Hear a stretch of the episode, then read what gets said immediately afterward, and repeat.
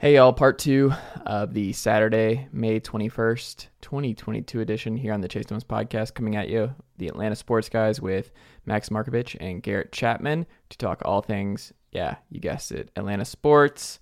Uh, we hit on a lot of stuff on this edition of the podcast, so it's great to have uh, the guys back on the pod after a couple weeks away with uh, conflicting schedules and this, that, and the other. So glad that the Atlanta sports guys could all reconvene this week.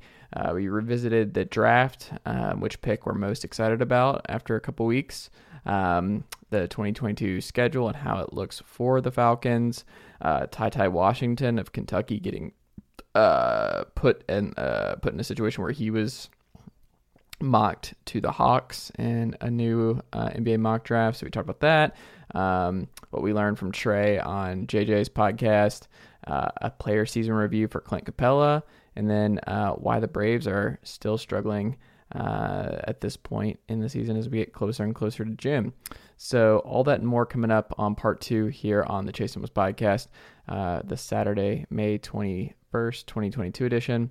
Um, thank you guys for sticking around on today's show. And uh, if you missed it and you just saw this one, don't forget that uh, earlier uh, in the same feed, you can check out Go Big Orange Friday if you want to catch up on all things Tennessee Vols. Uh, that's also on this feed. So go check that out if you've not already done so. Uh, everything on YouTube, go subscribe to our YouTube channel, Chase Thomas Podcast, right there on YouTube. Uh, let's continue to add subscribers there. That would be great tweet at me at chase underscore thomas uh, like the facebook page at facebook.com slash chase thomas writer email me at chase thomas podcast at gmail.com and of course leave this show a five star rating and review if you're an apple podcast or spotify listener right now that'd be great uh, all right part two coming up uncle darren let's go Chase Thomas pod, the Chase Thomas podcast. um, my nephew needs me to record. See, I hate. I already hate it. I hate it. All right, what's up, everybody? Welcome back to hour two here on the Chase Thomas podcast, where I am now joined by one other Atlanta sports guy, Max Marcovitch, but Garrett Chapman is going to be here, we think, at some point on this edition of the podcast. But there's one thing, as Max and I alluded to before we hit the record button, was that uh, Atlanta traffic, especially Midtown on a Friday afternoon, uh, it it moves, and uh, navigating it, it's, it's just it's easy, right? Yeah, I mean, I'm sure he'll be here in a few um, hours, days, weeks. We'll see. I uh, Midtown is it. I don't know if it's the worst traffic jam in Atlanta in the afternoon, but it, Midtown is more frustrating because you can go like a mile and a half and it takes you an hour plus. Like it's just the distance. It's you're just you you think to yourself when you're going through Midtown, it would have been better to walk. That's not how it is. Like if you're on 400 or something, you're you're out of luck. But like Midtown, you think about I could have saved time just by walking and breaking a sweat than trying to navigate this. I think it's the maximum. Like I want to pull my hair out and scream at every possible mm-hmm. person in front of me, and I hate my life, and cars suck. That's like it might not be the worst, but it, it maximizes that feeling. I think this is. I mean, the traffic is the number one reason I may never go back to Atlanta full time is now that I've been conditioned to life without Atlanta traffic and Knoxville and being in a college town again, it's just I imagine Ann Arbor is the same way where there's not a bunch of traffic. The amount of time wasted in Atlanta traffic, and I mean I was even in the city. I was in Virginia Highlands forever, but like if you want to go anywhere outside of the Highlands, you're you're just kind of out of luck, man. And I just I don't, I'm not built for it anymore. I'm not built for the traffic. I, I would lose my mind if I jumped right back into it full time. No, dude, and it's also like you can't go anywhere without a car. Mm-hmm. Like you can't do anything without driving there. And so, I mean, that's that's why traffic is so bad, obviously. But like, mm. if you wanted to walk, even if it happened to miraculously be a beautiful day in Atlanta in May, mm-hmm. uh, you just can't do it. And that that is definitely it's number one on the anti-Atlanta detractions. There you go. Uh, but Max Marcovitch is here. He's freshly graduated since his last appearance here on the Atlanta Sports Guys. So congratulations to you, sir, on getting a normal graduation in Ann Arbor. Was it was it weird to go back after all this time? It it wasn't. it wasn't. Like it, it felt very like you were transformed. Like I was turned back the clock three years and I was back in college for two days. Mm. Uh, you know, which is I feel like everyone kind of needs after a few years out of it. Um, but it didn't feel at all like a graduation. It felt like a reunion, uh, which you know, was was what I needed. It was it was there was no like there was no sentimentality of a graduation. It was all Hmm. just like the fun of of a reunion. Yeah, because you're already done. Like you, the graduation feel is over. It's not like you you have this release of getting done with your last classes and finals and everything. You're just out of that mindset. Yeah, totally, totally. And it's you know, for some people it was closure. For me, Mm-hmm. it was just like, all right, like that was fun. It was a fun weekend, and now we're we're back in life. There you go. Um, yeah, no, I'm excited. I I finished up this week. This week has just been a whirl. This has been one of the longer weeks of my life. Uh, just with the amount of time I was doing with school and the pod and everything else. It was just this has been a long, long week. I was at the Knoxville airport for the fiance at 4:30 in the morning on Thursday, and just there you go, the fiance. the fiance. Speaking of speaking of major life changes, you've had you've had actual real ones. I've had a lot of real- I- have we not- Have we not recorded since I got engaged? No, we have not. So it's been three weeks. Two weeks. Goodness gracious. I, I think two weeks. Is it two weeks? I don't know. When did I get engaged? Was that two weeks ago? What's today? The 20th? I think, we, it, were, we recorded right before the day. it had to be the day before because I got engaged that Saturday. Yes. Okay. That makes sense. That's right. Um, yeah. So she said, yes, we're good. Um, but yeah, it's kind of wild. If you had told me that uh, before I moved up here for school that I would get engaged or be married before uh, I finished grad school, I would have laughed in your face. But that is wild. yeah, it's it's a wild, wild thing. But this fall, man, I don't even want to think about it day to day, brick by brick, one day at a time, because I'll just have a, a full on meltdown if I think about my fall. Because Because the one thing the one thing you need in your life is more more uh, more stuff going on. the amount of stuff, I feel bad because I'm I'm just very grateful that my mom is like all about helping the the wedding planning because I have no space for it where I just whatever you want is cool with me. Like I am good. I just I I don't have the the space to just uh, do the back and forth where it's like I can't do the questions. I do the Nick Saban thing where I'm like I only can make so many decisions and so many thoughts a day. I can't have a take. I don't have a take on just about anything with the wedding. I'm good Did you see what Dustin Johnson said about like someone asked him how much how much you know whether he would like putting in effort with the wedding or anything Uh-huh. like that? He said he spent about like a half an hour. And it's not because I don't love her. It was just that I don't want to be involved. It's not my day. It's just I'll be there when I need to be there. I'll pick a suit, I guess. You- but if you want to pick my colors, go ahead. Um, but I just know it's either going to be in the mountains in Tennessee or in the farms in Tennessee. That's what we're down to. So I'm excited either way. But um, but yeah, this fall Tennessee schedule, uh, graduation, and my last semester, and getting married. Uh, so just mm, yeah, uh, very normal. And then of course this and what we got going on here. Um, speaking of what we got going on here, Atlanta sports guys, uh, a lot has happened. Um, we there's a lot to cover with Atlanta sports right now, and I want to start Max with the Falcons. Um, now that you've had a few weeks since the NFL draft took place, I want to ask you, and um, a lot of good stuff. Like Locked On Falcons has done some good player reviews, so shout out to Aaron Freeman for that. Uh, gaining good insight. Will McFadden had a good piece on Jaylinn Hawkins and the Falcoholic the other day that I read that I liked that y'all should go check out. But now that you've had a couple weeks, Max, what pick excites you the most? What are you what What are you most excited about two weeks after the fact? It's funny. I think I think day of, I would have easily said Arnold Ebiketie, um, just because I feel like that is the exact type of guy the Falcons haven't taken in the second round ever.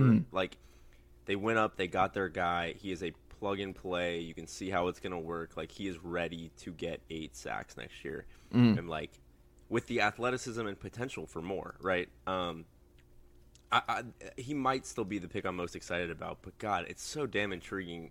Uh, everything you hear about Desmond Ridder, like it's hard for that not to be the answer because, like, if he hits, that's like a genera- that's that, that's a franchise changing pick. Mm-hmm. Like to take a franchise quarterback in the third round completely changes your outlook for 20 years. And I'm not saying like, and the beauty of it is is because he's a third round pick. There's really no downside if he sucks, that's okay. Like it, it, it doesn't really change the trajectory of this team. They'll be picking top five, three, one next year, and can likely take a quarterback if they need to. But it's like this flyer that there's room to see if it works. If it doesn't work, that's okay. And the upside is so damn high that like the possibility of that being that being you know a diamond in the rough Russell Wilson kind of third round hit is it's so exciting. Like I, I think because this year's a total flyer year, mm. and like I think the idea of first of all everything you hear about him is like great locker room guy, total mm-hmm. leader, mm-hmm. you know, charisma, all the like cliche shit that you want to hear about your your quarterback that you just drafted. Mm-hmm. Um, but I think like throughout the pro- the draft process, it was clear that he's also like been the most the most pro ready guy, like the guy who's gonna who could step in and could lead a team and has all the like intangible stuff that makes you want to believe. And obviously, the record of quarterbacks in the second, third, fourth round is not good.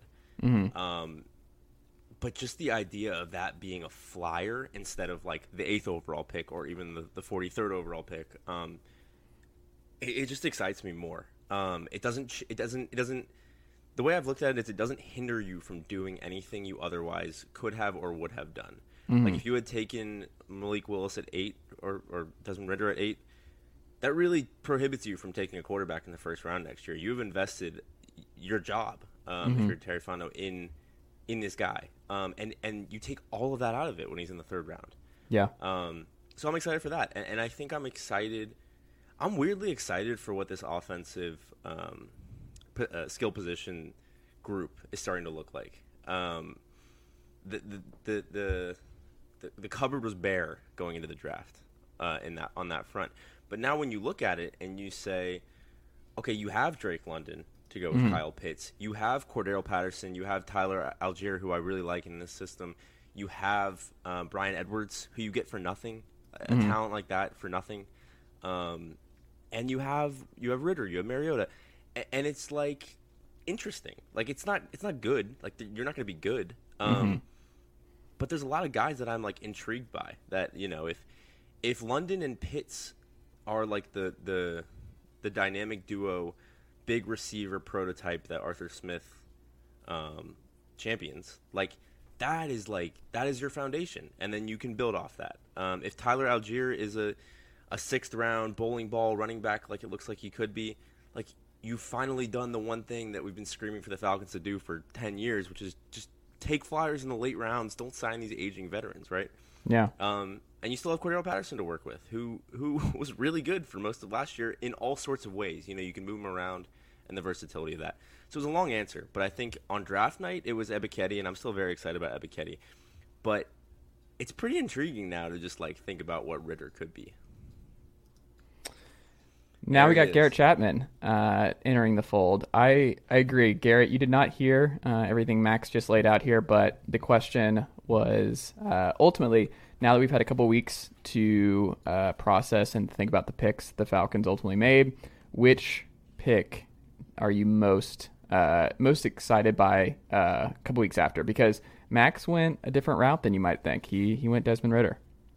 I, I actually really I, am all aboard on the Desmond Ridder pick. I, I caught mm. the tail end of what he was saying there, uh, and I was up at Flowery Branch and was able to talk to some of these guys. And, and Desmond Ridder, when I say the guy said all the right things, he mm. absolutely did, and he really controlled the team too. I understand it was like we're just rookie mini camp and everything, and take it with a grain of salt.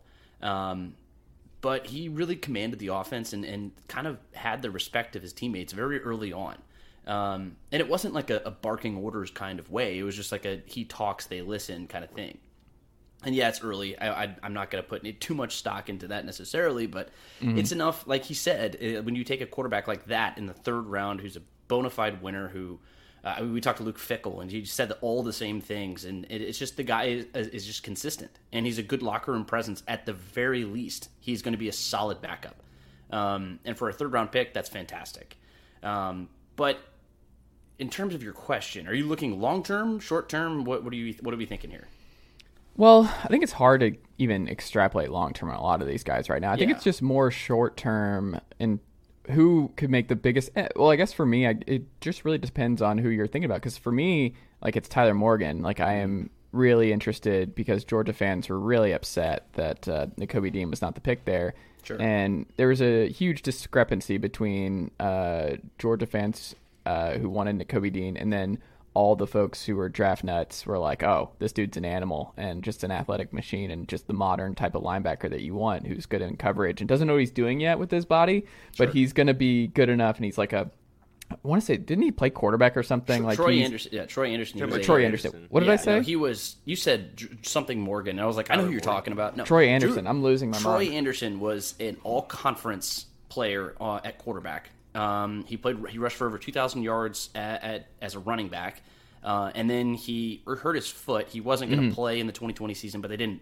Montana State didn't play anyway, so Mm. it didn't make a difference. But after that, they they moved him to inside linebacker full time, and he was first team all conference. I mean, the dude can do literally everything. And actually, I, after talking to him, I kind of got the feeling that it's like, you know, uh, the analogy that I used was like talking to Clark Kent versus Superman. You look at him on the field, and the dude is just a freak, where he's running around, sprinting in circle, going 100 miles an hour, taking people's heads off. Um, and then you talk to him, and he's just a normal, docile guy. Really cool, easygoing, very relaxed. Um, but on the football field, that dude is a menace. Uh, but as far as looking forward, like who I'm most excited about, I think Troy Anderson's one of those guys I'm kind of excited about. He's kind of a, I, I think he really could be a diamond in the rough kind of player. Who in a couple years' time, you're like, how did this guy fall to this, into the second round? Um, but Ebiketie is another one of those guys. I know everyone's talking about Drake London. He's going to take all the fanfare because eighth, eighth pick overall. I mean, of course, that's going to take a lot of attention, but Ebiketie comes in. He feels an immediate need at pass rush, and I mean, look, this is a this is a defense that had 18 sacks last year, and if he just comes out and gets six, all of a sudden you're light years better than you were last year because you have uh, Malone, DeAngelo Malone from Western Kentucky. He, he should come in, be a little speed rusher on the other side. Lorenzo Carter, um, he's a great player who I think these guys can lean on, but Ebiketie is like going to be the guy. Uh, maybe not early on in the season, but he will be by the end of the season. I'm very confident in that. And the dude is a fantastic football player. He was at Temple, he was at, at Penn State, and the dude he can do everything. He, he's good against the run. Uh, he's tough. He'll be on the field pretty much the whole game. So he's gonna be a three down player, and I really like that. That's not something that we've had. Uh, here in Atlanta for a very long time. It's consistent. I mean, even going back to the 2016 season when you had 15 and a half sacks out of Vic Beasley, he wasn't a three down player. He was a guy who's just a speed rusher who can get to the quarterback, and he mostly played cleanup. Ebiketie's a wrecker. So he's going to come in and, and punch somebody in the mouth and actually disrupt plays. And the only other person we have on this team who can do that is Grady Jarrett. So having somebody like that, that's going to be a big deal. yeah. Um, and I, I, oh, go ahead, Max. Go ahead. Well, I was just gonna say, I think the more I've thought about the draft, and we, we talk a lot about positional value, and I think that was our, our, our main gripe with London at um, eight. But, but the way I, the more I think about that, um, like it, it had the Falcons gone positional value strictly at eight, and taken, let's just say Jermaine Johnson, um, or Charles Cross. Uh, but let's stick with Jermaine Johnson for the edge receiver duo. If they had taken Jermaine Johnson at eight and like Christian Watson early in the second, is that a better haul than Drake London and Arnold Ebiketie? Like I don't think anyone would say it is. Um, And so I think I think the Falcons really let the draft come to them in terms of value. That's how you get Ridder in the third and and like don't reach for him earlier than that. Um, and that's how you get like you can be excited about London without saying a receiver is going to fix everything. Um, and, and that's what I like most about this draft is they hit on everything and they can op- they can op- they can use everyone on their own timeline. If Troy Anderson's not ready, he does not have to play right away. If Arnold Ebiketie's ready to be a for number one edge, step on up. There's plenty of room. Um, if Drake London's ready to catch 80 balls next year, he's going to catch 80 balls next year. And I think that that's what's ex- that's what's most exciting. I think about where the Falcons are is like they can do whatever. Next year's a flyer year. Yeah, I actually saw somebody post on Twitter. It says what what defines a successful season for the Atlanta Falcons in 2022. I don't know if you guys saw that. Yeah, I saw Kelsey responded one to two wins and a top uh, and a top pick. Yeah, well, true. then we can go get Will Anderson and really be good, be very good, um, or any of the quarterbacks that come out next year. But look, Max, I, th- I think you you hit it, or you at least started to touch on it, where it's like these guys are going to have lots of reps and lots of playing time, uh, just out of necessity, because this team has so much dead cap that they can't really go out and go get veterans and go get guys to outside of just uh, putting like the the caulk in the cracks and, and sanding it over, just seeing what you can get from them. And I mean, this is not going to be a very good football team. I think it's a very well coached team. Um, and I want to see the development of these players. So that's really all I want to see in this 2020 season, 2022 season. I mean, I, I have very low expectations as far as the win loss side of it. Mm-hmm. But as far as actual development, I'm I, am i am very confident in what Arthur Smith does. And, and look, this season is not defined by wins. The season is defined by how does the team look in those losses or in those wins. But I'm excited. Well, I think my team. emotional investment will depend on what the Ridder Mariota situation turns out to be. Because if Ridder wins this job in camp, this summer because it's not like they paid Mariota this kind of mon- starter money. He's he is still getting paid backup money in Atlanta, and they're okay with Ridder winning the job. You still don't take Ridder in the third round if you don't have a plan in place where you're like, this is an open competition, and it's an open competition between two seemingly the nicest dudes in this league. So we're gonna just have the nicest quarterback room, um, which is which is great.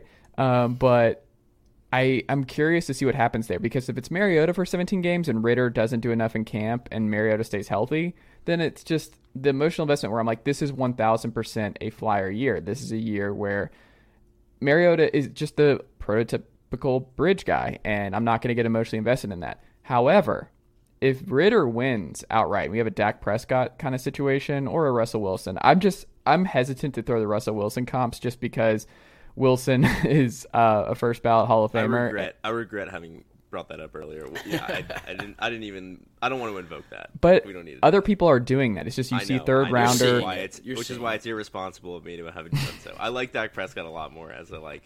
This is the high upside, right? And the guy who he didn't flash any of the stuff other than like the leadership. That was the first thing you heard about Dak was just dudes are drawn to Dak, and that guy's a leader. He puts his body on the line he's just someone that you believe you can win with and r- rallies the troops. And it seems like that's who Desmond is too, where dude just won a plethora of games in Cincinnati and just was. I think he's like Broke second in wins. Is he second in wins in college football history? Uh, I think he's behind he's right Case there. Keenum.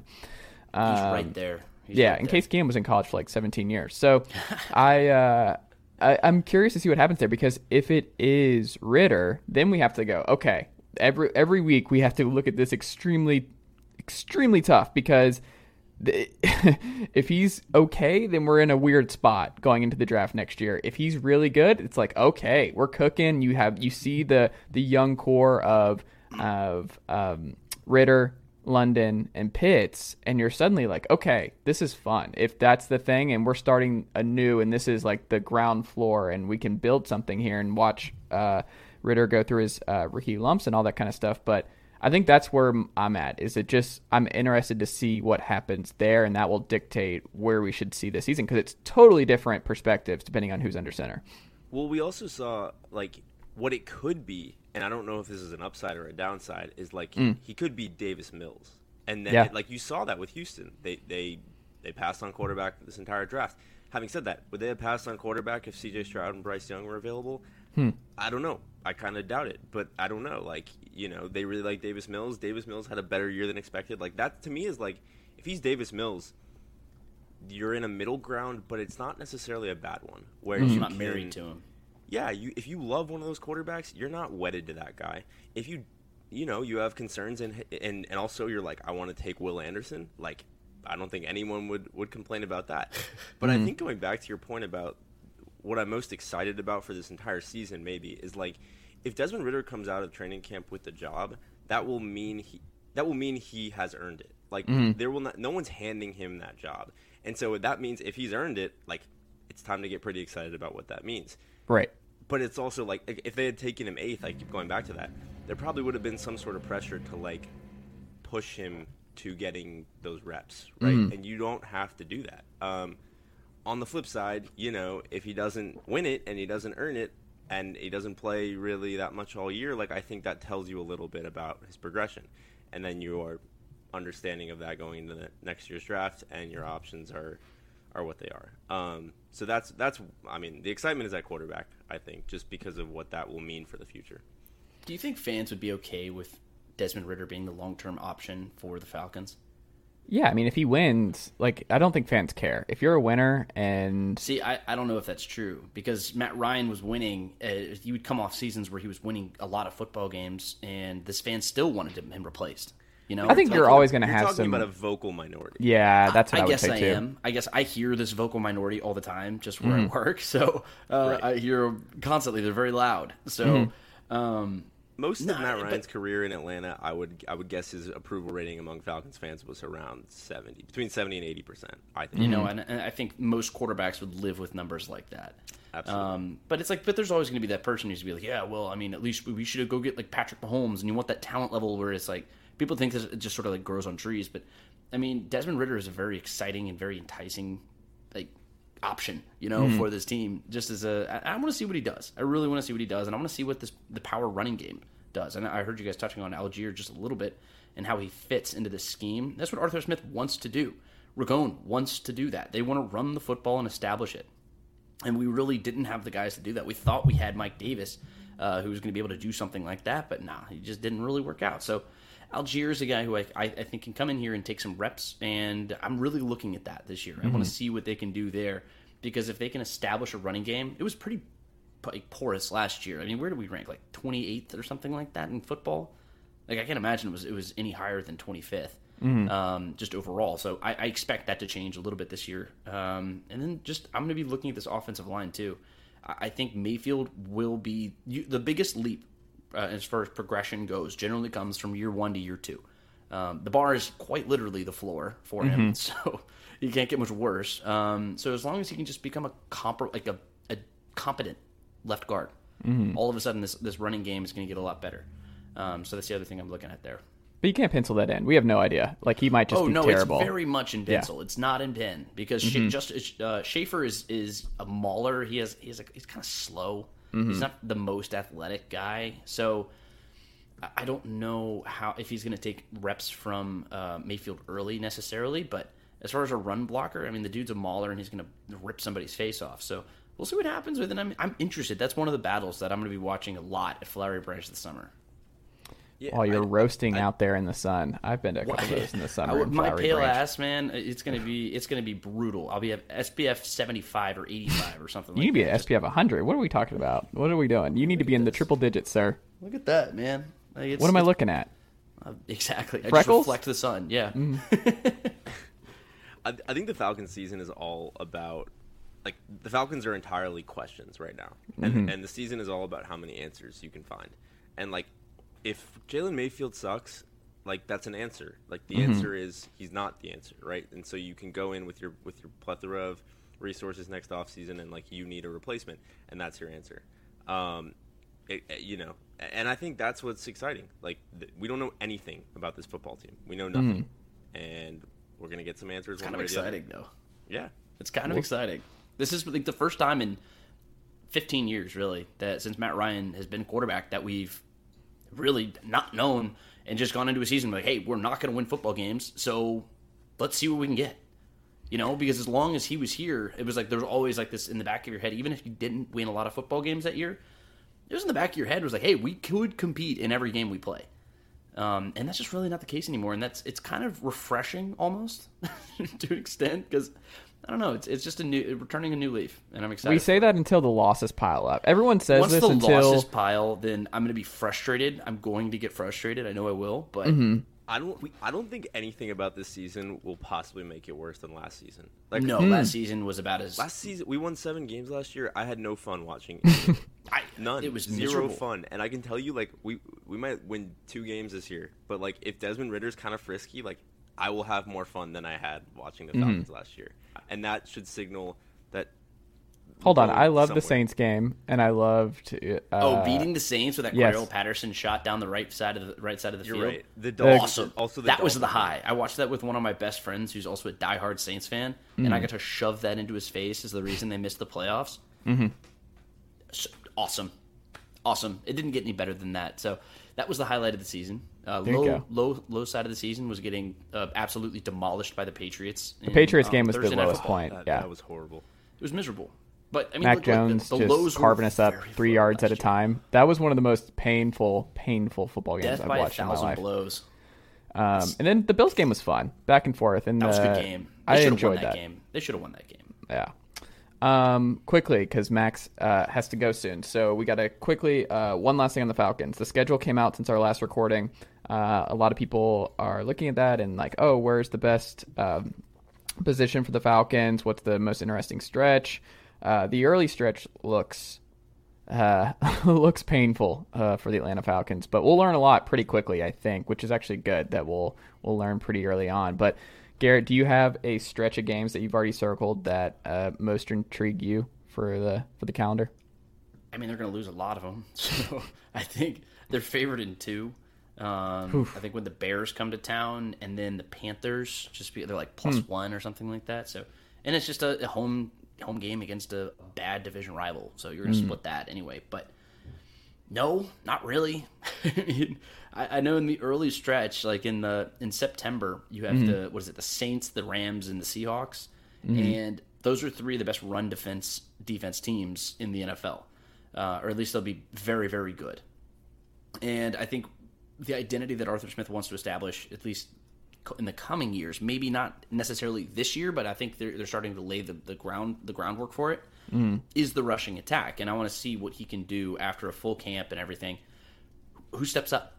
Who, where where does the offense come from? Is it Allgeier? Is it is it? Do they go back to Patterson? I mean, uh, Damien Williams is he is he going to step in and, and be a guy? Um, I don't think he will, but I, I want to see I want to see what the rookie does. Um, but that's really the most interesting stretch of games, but mostly because it's like you you have the Rams, and the Rams are just going to go after Marcus Mariota, assuming that he is the starter for that game. And I'll see if he makes it out of the month of September. Um, just with his injury history, he's, he hasn't played a full season. What's like five years?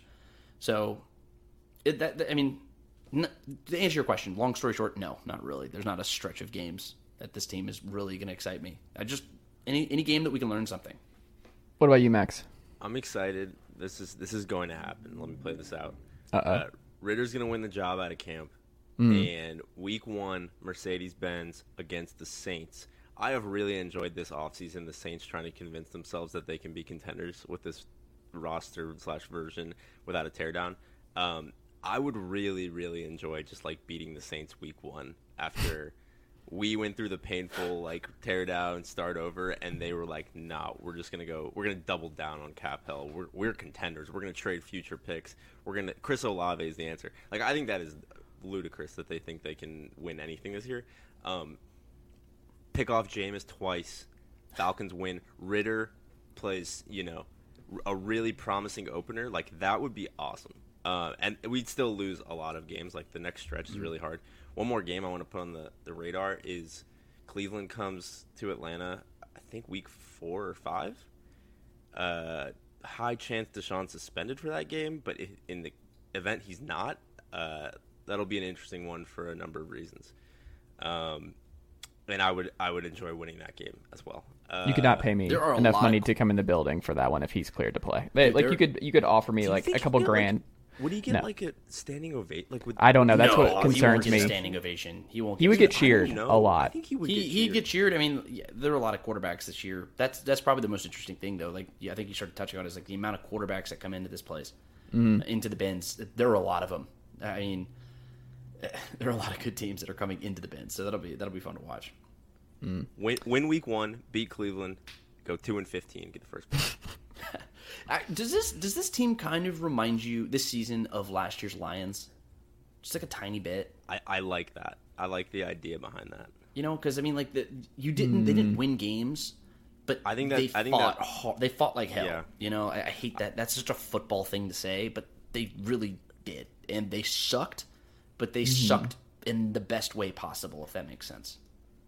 I think what I want most out of this year is to feel good about Arthur Smith, and, Yeah. and that's what Detroit got out of Dan Campbell last Exactly. year. And I think like if that's the case, like that, it will have been an overwhelmingly successful year. However, we define like Arthur Smith did a good job, like that is the number one thing I want. Dan Campbell is the most Dan Quinn person without being Dan Quinn. He's bald. He's bald. He's a rah rah dude. He's freaking yoked. Uh, I mean, Dan he Quinn checks. with He literally checks all the boxes. Just the epitome of a football dude. Uh, the Hawks. So Trae went on the JJ Redick podcast this week. Um, that was a highly anticipated appearance for him. Um, this was interesting because what we were wondering this offseason, and I think we talked about it a few weeks back, but the fact that the Hawks went out the way they did against the Heat was actually a good thing, and that uh, Trae going through the growing pains there was a good thing. Um, that he did not go off and go for 40 every night, and the Hawks still lose. Where the the way we would have to look at this offseason would be very different, and Schlenk would be, I think, under more pressure if that were the case um, internally. If Trae was going off and Trae goes like, "Hey, I did everything I could, and we still." Couldn't do it. I need help. You didn't do anything this past year. You ran it back with these guys and it didn't work. Um, this has to change now, or we have some problems long term. Instead, um, the Heat played him differently defensively, and the Heat we've seen just put clamps on everybody this postseason. It's not unique to Trae that when they turn it on like they did against the Celtics in the third quarter in Game One, like there's just not a whole lot you can do. And Trae will get better. He'll learn from it. All that good stuff.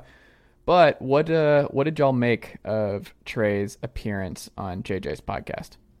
I know that he doesn't like the or he he loves the Knicks. Mm-hmm. that, was, that definitely got all the attention. Um, I haven't listened to the full thing yet. I've caught clips of it. Mm. Um, but it, it's the fact that he just lives rent free in the heads of every Knicks fan in the city of New York, and how that's just remains one of the funniest damn things on the planet, or at least in the sport of basketball. That you have an entire city that hates him so much that they chant F Trae Young at a Yankees game or at a concert or in the subway or anything, and how Trae Young just sort of lives off of it. And, and and another thing was the the fact that they both were. I mean, really, they're they're both villains to an extent in the to the sport of basketball. I mean, JJ Redick was the epitome of a Duke like one of those Duke guys who everybody loved to hate. Um, but he was just a stud, and there's like only so much that you could ever do to him. Um, but it was just sort of like that connection that they had for a second, like being a, an 18, 19, 20 year old kid and going into hostile arenas where people are chanting at you and, and calling you out. And Trae Young talked about how he went home to Lubbock, Texas when Texas Tech uh, took to, to play Texas Tech and he thought he was going to come in and people were like, oh, yeah, yeah, like, you're from here. Yeah, friends in the stands. And he had one side that was chanting, fuck you. And then the other ones that they fuck you, Trae Young. And then it was just, and, and that, and that, that's tough for a 20 mm. something. I, I can't imagine going through something like that and how that just establishes such a chip on your shoulder and how it just becomes the identity of Trae Young. And there's nobody better to talk to him about it than JJ Redick. And so, I mean, I thought I, I, I'm excited to listen to the whole thing. Um, it's going to be very interesting. Um, but but it's just the progression of Trae, and it's like what's that next step for him after leading the league in both points and assists? The sky's the limit.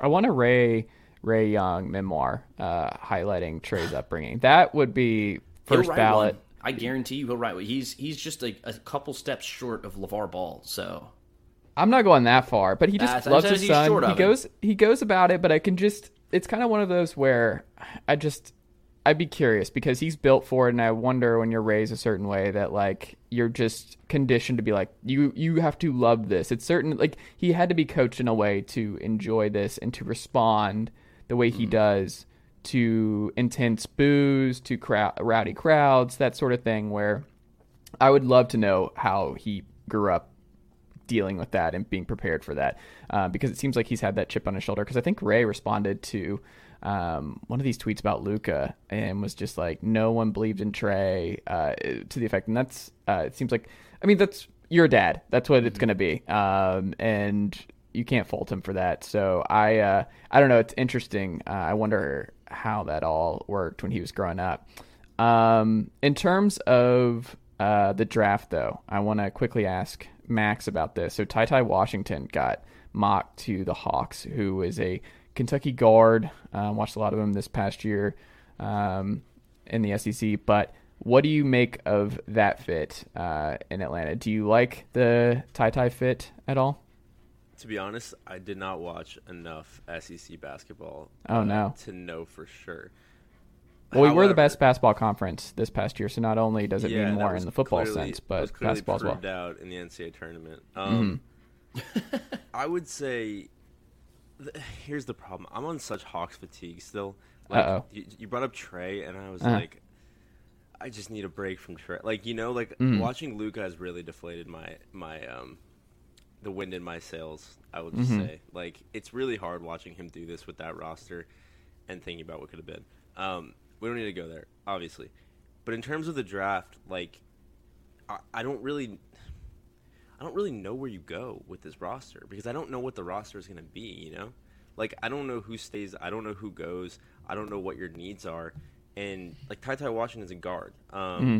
and that's fine, but like he was a ball dominant guard at Kentucky. Um, Mm-hmm. what is like it just doesn't like you can't have any more ball dominant guards unless they're coming off the bench, right? And, they're keeping Delon right, I would think. Um, I, I don't know. I think that's more of a like he's going to go in this range, so let's mock him here fit. Um, I I just think you keep taking stabs at wings, um, and I guess bigs depending on who you're keeping. Um, Well, I also But- am concerned because Nate clearly is not a rookie guy. Like Nate is not. He played Jalen right, like, Johnson. what did J- Jalen Johnson? The, we don't know. We don't know anything more about Jalen Johnson today than we did when he was drafted. Right. That's a problem.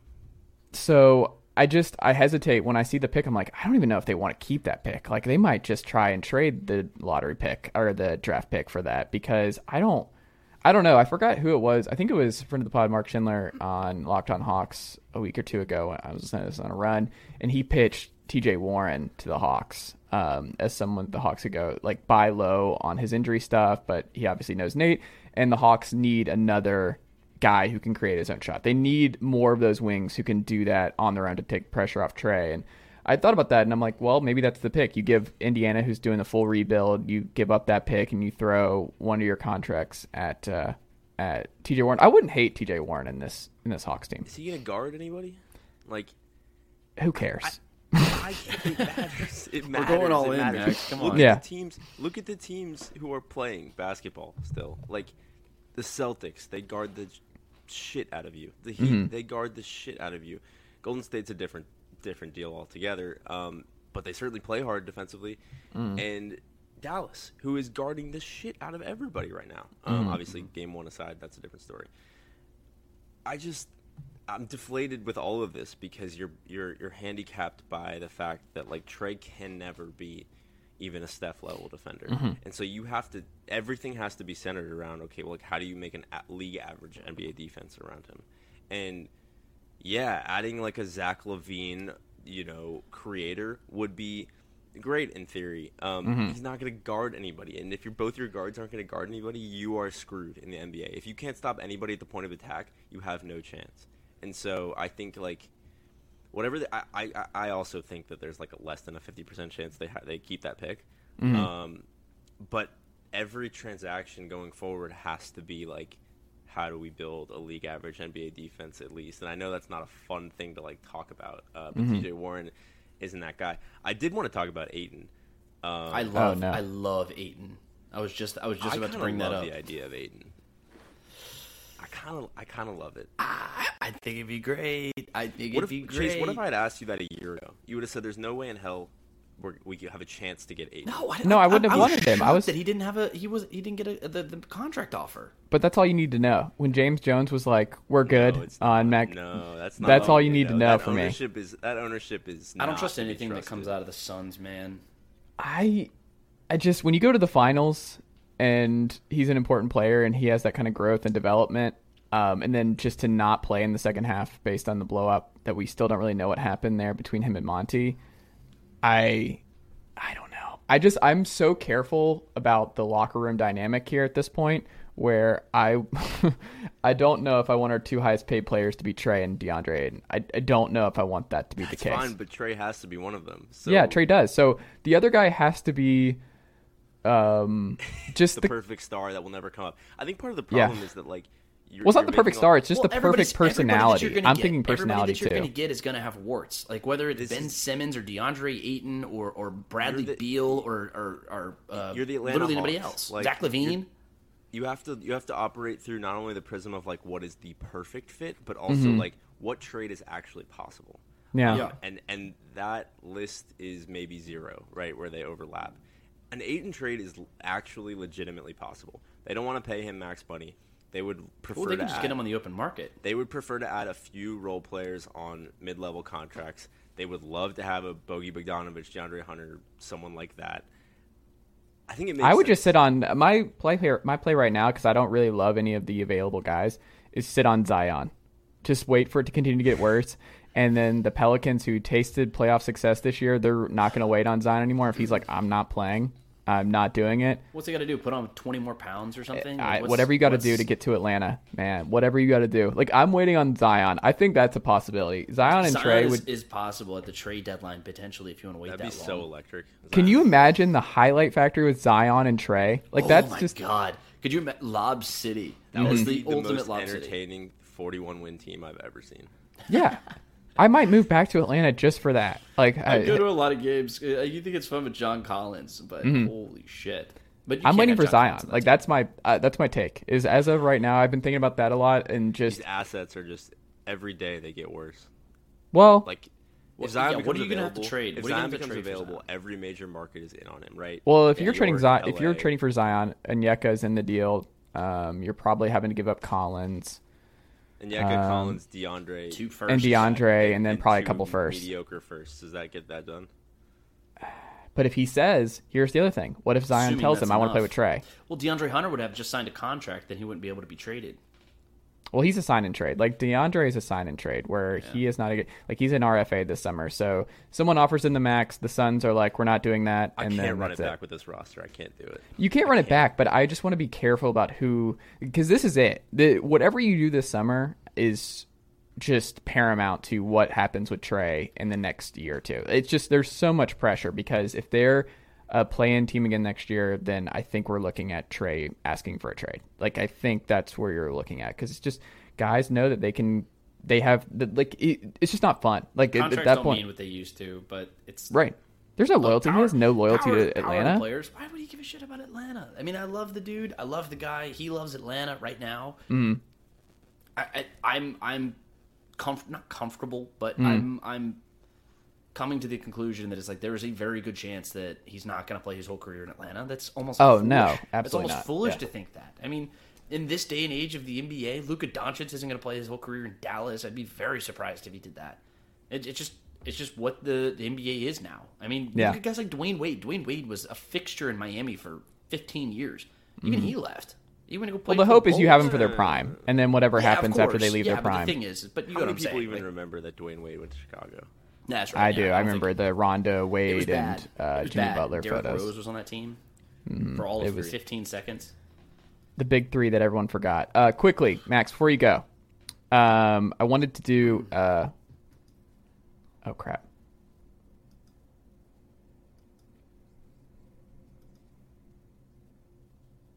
Check something out. Oh crap! I think something just. Uh, what just happened?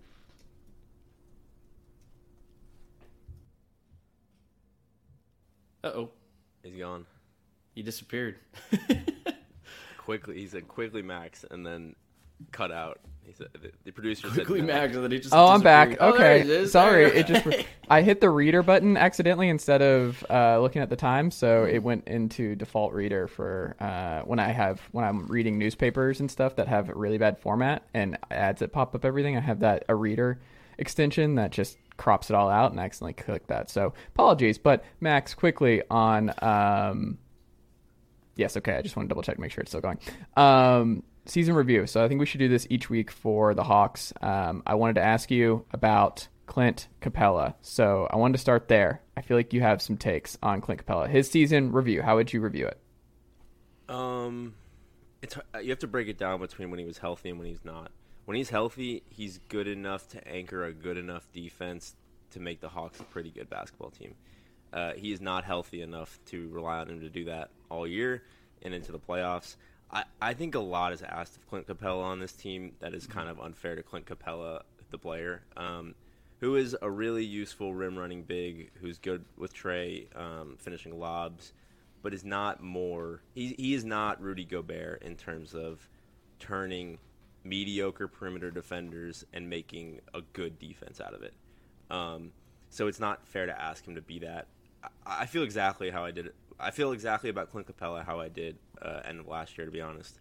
Um, I think he's a good big, and I also think that the Hawks would not shy away from upgrading at that position if the opportunity came about, um, perhaps with the actual Rudy Gobert.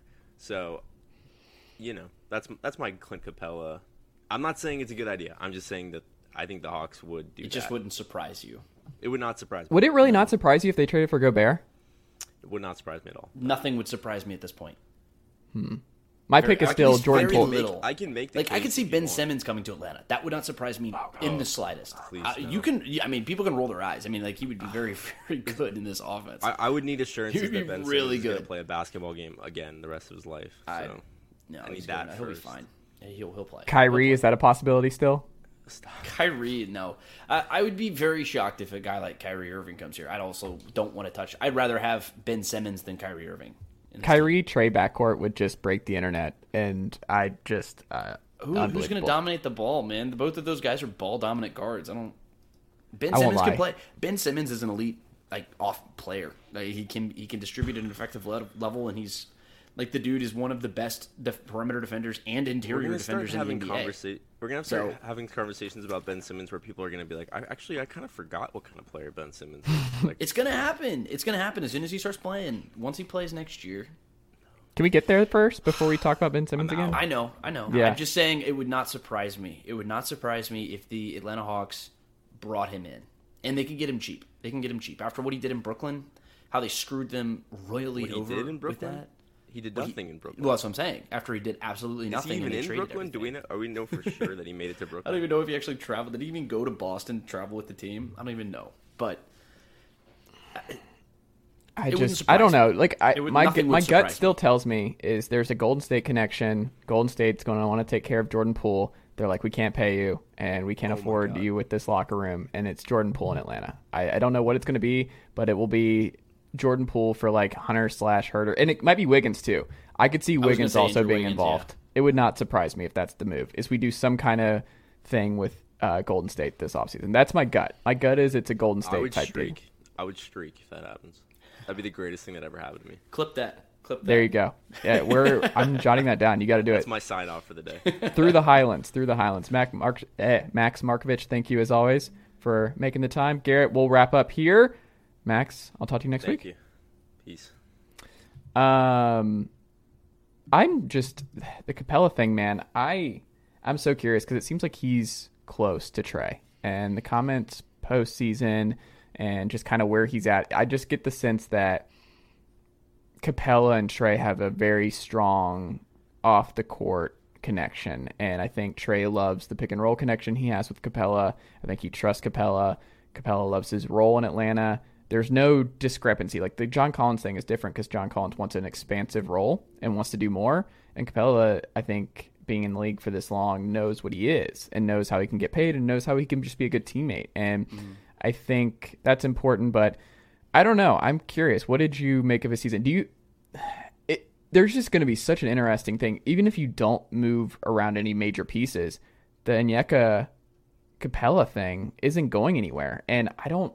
That's just such a rocky thing to maneuver if you're Nate McMillan because I don't know what you do, but at some point Onyeka has to be the starting five, and you have to give him the majority of the minutes with Trae to see what you have there.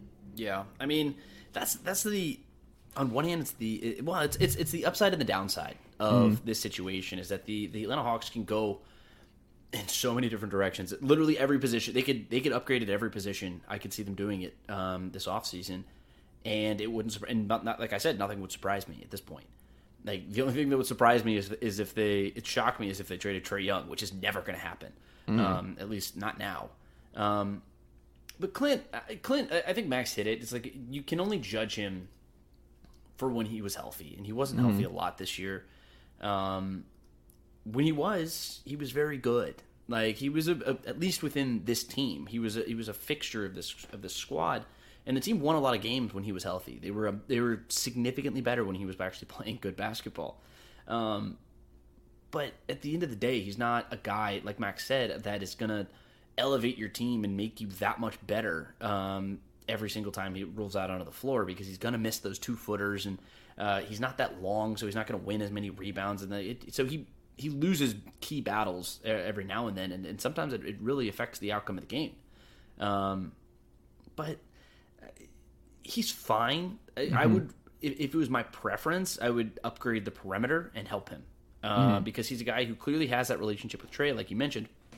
But he's not the kind of guy who can pick up. Uh, he's he was asked to do a whole hell of a lot, and he's not a guy who's really all that suited to take a, a perimeter player who's who's streaking into the middle and just stonewall him. That's not what he does. He's just a physical guy who can beat somebody up. Um, so if you get a guy who can stop on the perimeter, that, then you can see what, really what this team was in 2021, where they were able to to funnel somebody into him in a in a in an actual streamlined way, and they were able to get stops.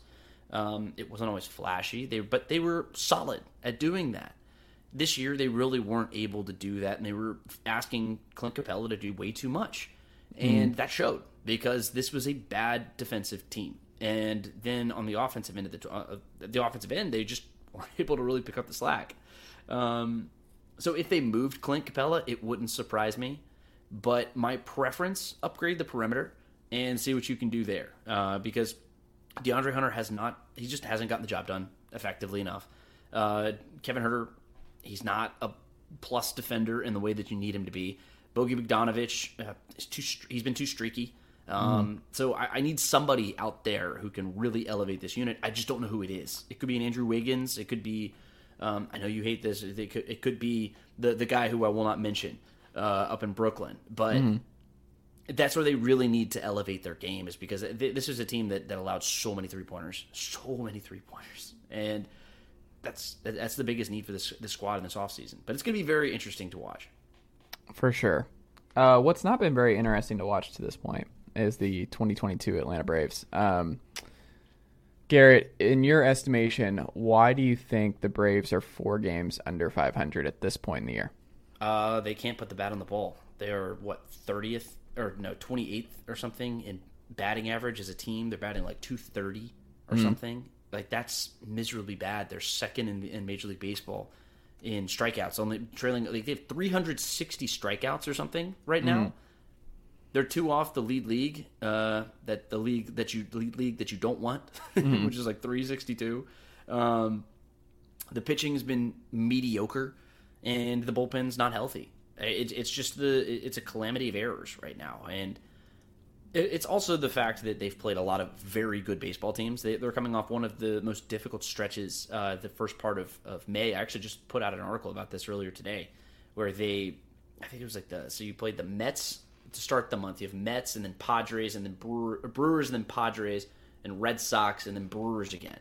Mm-hmm. And they come out of that seven and eight, and so that's okay. Like they kind of treaded water against some of the best teams in Major League Baseball. That's okay. I can live with that. But what's coming next is something where the Braves really, really need to take advantage and string together some wins. I mean, they have two series wins in 12 opportunities, and they need to start stringing together some wins, but they have a chance to do that. They're going down to Miami, very winnable series. Then they have the Phillies, mm-hmm. important series. Um, we'll see what they can do there. I mean, it's a division rival, and the Phillies. It's it's hot and cold generally with them. It's like any division rival. Uh, mm-hmm. Uh, but then after that, you have the Diamondbacks, you have the Rockies, you have uh, the Pirates. Uh, who else am I thinking? I, am just going off the top of my head, but like those are those are a lot of series where you could really make some damage. The Oakland A's are another team. Mm-hmm. Those are winnable series. You need to win games against those teams, and then you can really start gaining ground uh, in the east. In the East, because if you keep, if you drop a lot of these games, if you come out of this stretch it at a 500 mark, if like if you go, I don't know, 11 and 11 or 11 and 12 or something in that range, you're going to turn around and you're going to be 10, 11 games behind the Mets in this division, and I'm not going to count on the Mets dropping games like they did last year. I'm not going to count on the Phillies dropping games like they did last year because this is 2022. This is not 2021. Mm. I'm, I'm, I'm so sick of people talking, oh, well, they did this last year and look what happened there. Bullshit. It's not last year. This is a completely different season. Baseball's a fickle thing. And if, if they don't turn around quickly, and I mean like right now, very soon, this is going to be a, a lost season for the Atlanta Braves and it's it's it's by virtue of them not swinging the ball, uh, swinging and, and, hitting the ball. They're, they're swinging and missing far too often, and they're not putting the ball in play. So the pitching has started to come back, but now the, the hitting sucks. So mm. Austin Riley, Marcelo Ozuna, all these guys, Adam Duvall and Ozzie Albies especially have been miserable. I mean, Duvall's below the Mendoza line right now, and he's probably one of the streakier players in the, in Major League Baseball. So maybe that means that he's all he's all of a sudden going to go bat 500 and hit seven home runs over the stretch who knows? Mm-hmm. Because that's what he does. But look, just win some baseball games. This is your chance. Yeah, I just it's everybody's below 100 in WRC plus. It's Matt Olson's been. You know what's funny is he's been. I wouldn't. He's not been great. But he's been good. Like Matt Olson, I, I just feel like is just going to be a good player for a long time. Where uh, a good WRC plus 133. Um, he's been he's been great. Like I shouldn't do that. He's been very good and he's solid and he's going to be fine. But he's not Freddie Freeman. Like he's just not. You're there is paying a drop. him to be better than very good, though. Yeah, but it's just probably not going to happen. So I don't know. You kind of I'm not gonna say need that yet. it's Riley and Olson who have done the Lord's work in the middle of this lineup, and d'Arnaud who has cooled off. Um, he's under 100 now uh, in WRC plus, but I don't know. Like you talked about, there's just the everyone lost the Rosario versus Soler conversation from this offseason because Soler is back to what he's been previously in Miami, unfortunately, but he got paid, and Soler, the memories will always be there. Rosario, obviously, you got nothing there, and you picked Rosario, and probably won't get anything there. Dickerson was a miss. Um, Demeritte is cooled uh, off significantly. He's not an answer. But like you mentioned, you need somebody like Ozuna to figure it out. You need Duvall to figure it out. Because if not, this season will get away from you. And the Mets are 12 games over 500 right now. The Braves are eight games back. They still have a 63% chance of making the playoffs per Fangraphs. So with the expand, expanded playoffs, I think the Braves are. There's no reason to panic. But to speak to your point about this is not last year, I think that's important that fans have to. I didn't agree with this, and I think a lot of um, folks. I don't really want to single anybody out, but there was a lot of don't panic in May, don't panic in June because look at last year. We we were fine. We we struggled out of the gate. We made some summer trades and then bam, we took off. That's not a formula that works out very often. Like that's an amazing run and we we struck lightning in a bottle post Acuna's injury and that's an amazing run that will never happen again. But generally speaking, when you dig this hole, like the Braves have dug, like the Red Sox have dug in the AL East, that means you're probably in really bad shape. And that probably means that it's going to be very, very difficult and very unlikely that you get out of that hole. And this might mean the Braves have to be more active than they wanted to be this summer. And for folks who are wondering, like, is it Drew Waters? Is it um, Michael Harris? Michael Harris is probably not playing anything this year. He hasn't even taken a AAA at bat yet. So if you're waiting on him or you're waiting on Waters or whoever, like the saviors aren't there and they're not in they're not in the minors ready to go. So I don't know. I think the division I would be surprised if they were in play for that uh, come October. But I do think the wild card, uh, one of the wild card spots is right there. Uh, the NL West being as good as they have been to this point is a little concerning, but I mean, they're this is this makes kind of sense. Makes a pretty fair amount of sense that they're right there with the Marlins, who have an unreal pitching staff, um, and they're just so good uh, on that front that they're, they're going to be a problem there. And the Phillies, whatever, they just keep throwing more money and keep trying to throw uh, what they can. But Most, I don't know. Most money for an 81 and 81 record that I've ever seen. Right, and Harper being hurt hurt them as well. But I don't know. I just the Braves are going to have an interesting summer, and they've got to figure it out. The offense, someone has to pick it up. Like someone in this lineup outside of Olson and Riley have to be consistent, and you need Acuna healthy too. Like Acuna just getting 100 percent right would also change a lot of this. Yeah, I mean, I'm not, I'm not calling it by any stretch. I mean, it is May. I mean, I, I, I but I hate that. I do hate that excuse. I hate that mm. excuse. It's early. It's early. They'll figure it out. No, I'm not gonna. I'm not. No, this is a team that's coming off the World Series. This is a team that should be winning a lot of baseball games. Mm. All right, so I'm not gonna give them any excuses. They don't. They're they're paid way too much money to, to be getting excuses like that. You need to be hitting the damn baseball. But look, I, this this team is all the talent in the world. This is a team that could and should get it right, and mm. It's just a streaky bunch. It's a streaky bunch, and if they can get that WRC plus right back over 100, like I, there- there's anybody in this lineup can do that. So it's still one of the most potent in baseball. This is still mm. a team that can they can literally go out tonight and drop 25 runs on somebody. I, mm. That wouldn't surprise me, like because well, obviously 25 runs would surprise anybody. That's not my mm. point. What I'm saying is that this is a team that can jump on anybody. We've seen it happen this year. Who was it? Who were they playing? They scored 16 runs or something, just out of nowhere. It was against the Mets, I think. And this is what they can do to you. Yeah, it's Yeah. like early in the season, like April or something like that. But They're not the Tennessee Vols. We're winning 27 to 2 on the 27 road. yeah. It's like I think they outscored their football team. Um, but 2020 is- version, not the 2021 Okay. version. Hold on. Yeah, yeah. Okay, okay, all right. People But, forget that we're in everything school. Uh, You're you are a something school. You're still trying to figure out how to be a football school, but I, I, I'll I you think that. we're okay. I don't know. Yeah, Nico. It depends on who you start at quarterback next year, but uh, the, the okay Braves will be fine. The Braves will be fine, but they need to be better than fine. That's it. And I think that this stretch is going to be a very telling. I think the next time we have this podcast, we will have a very good idea of what this stretch is going to look like. They need to win these. They need to beat the the, the Marlins, and they need to beat the Phillies. Uh, they need to win both of those series, and then if they do that, then we're looking at some very bad baseball teams uh, who the Braves shouldn't be playing. So we'll see what happens. The next two weeks are going to be very important. I want to see what they do in the last last half of the month. Absolutely. Garrett Chapman, we can check you out on 929 The Game. Follow you on Twitter at gchapatl. Anything you'd like to plug as we wrap up here on this fine Friday afternoon? Uh, just pushing out articles, man. Having some fun, man. I'll be up at Flowery Branch all the last part of the uh, in June. Really, that's when I really start picking up there. I'm I'm really excited for that. So um, all the Falcons coverage you can ever want, I'll be pushing all of that out. There you go. Keep up the good work, sir. Where's SPF 100? I don't know about this SPF 50, 75 business that you've thrown out, but I gotta I gotta get a base tan. You know, do you have, you don't have a base tan? I don't have a base tan. I've never had a base tan in my life, so Yeah. I don't know what that is. I mean, my pale ass. I if there, I, I'm I'm the closest thing we have to the the, the moon on this planet. There you go. I mean, Yeah. My fiance is half Mexican and just will be out in the sun for 30 minutes and just already a different shade. It's My girlfriend's Italian, so I completely understand. yeah, I just I'm not I can't not do that. fair.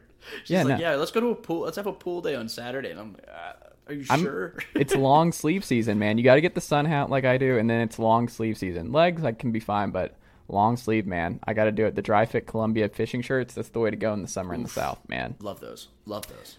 I stocked up on them. Belk has a sale right now, so go run in there. I don't know if it's for. I got an hour or two to, sp- to spare right here before we uh, have NBA action. So might There you well. go. Isn't it later? Isn't it like an eight thirty tip tonight? Yeah, I think so. I mean, it's, Yeah. it's kind of later because it's on the West Coast, but Yeah.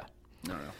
Garrett Chapman, always a pleasure. Max Marcovitch, missed you back, missed you guys. Uh, I'm gonna like, I'm gonna jump, jump back into the PGA Championship a little bit. The Oh, Tiger true. Spieth Rory pairing That's has killer. just, yeah, it's It's- just been it's- great all day. I don't think you get any better than that in terms of golf. Uh, Yeah. it- that's that's awesome. Did you see the story about the what is it like the the the tenth alternate or something like that who made it and just by the skin of his teeth?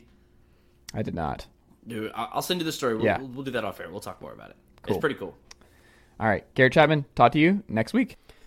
All right, that'll do it for the Atlanta Sports Guys here on part two of the Saturday, May 21st, 2022 edition here on the Chase Thomas podcast on the Blue Wire Pod Network. Uh, go uh, check out all of my other shows this week if you have not already done so. Cornucopia of shows uh, starting in the middle of the week, um, including the former UGA and Indiana head coach Tom Crean was on this very program this week. Great interview with him. Um, but a multitude of shows here on this very feed on Apple Podcasts, Spotify, or get your podcasts that you can go circle back and check out if you missed them earlier in the week. Um, as we are back on the saddle here now that uh, this semester is wrapped up here on Rocky Top. So, uh, big, big things in store this summer. Uh, new episode coming tomorrow. Sports reporters, we have indeed reassembled. That's coming on this very feed tomorrow. So, watch out for that. But uh, two parter today in the books here on the Chase Thomas podcast. Hope you guys enjoyed uh, both of these episodes. I greatly appreciate you checking them out. Per usual, uh, go subscribe to me on uh, sportsrenaissanceman.substack.com. It's easy. It's just typing in your email and uh, never missing any of my written content. Email me at chase thomas podcast at gmail.com.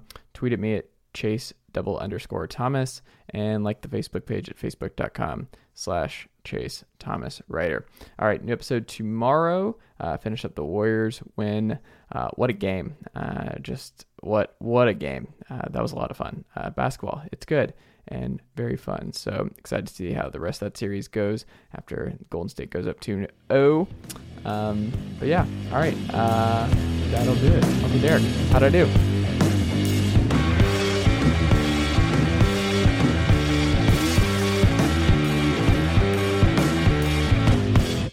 Nicely done, nephew.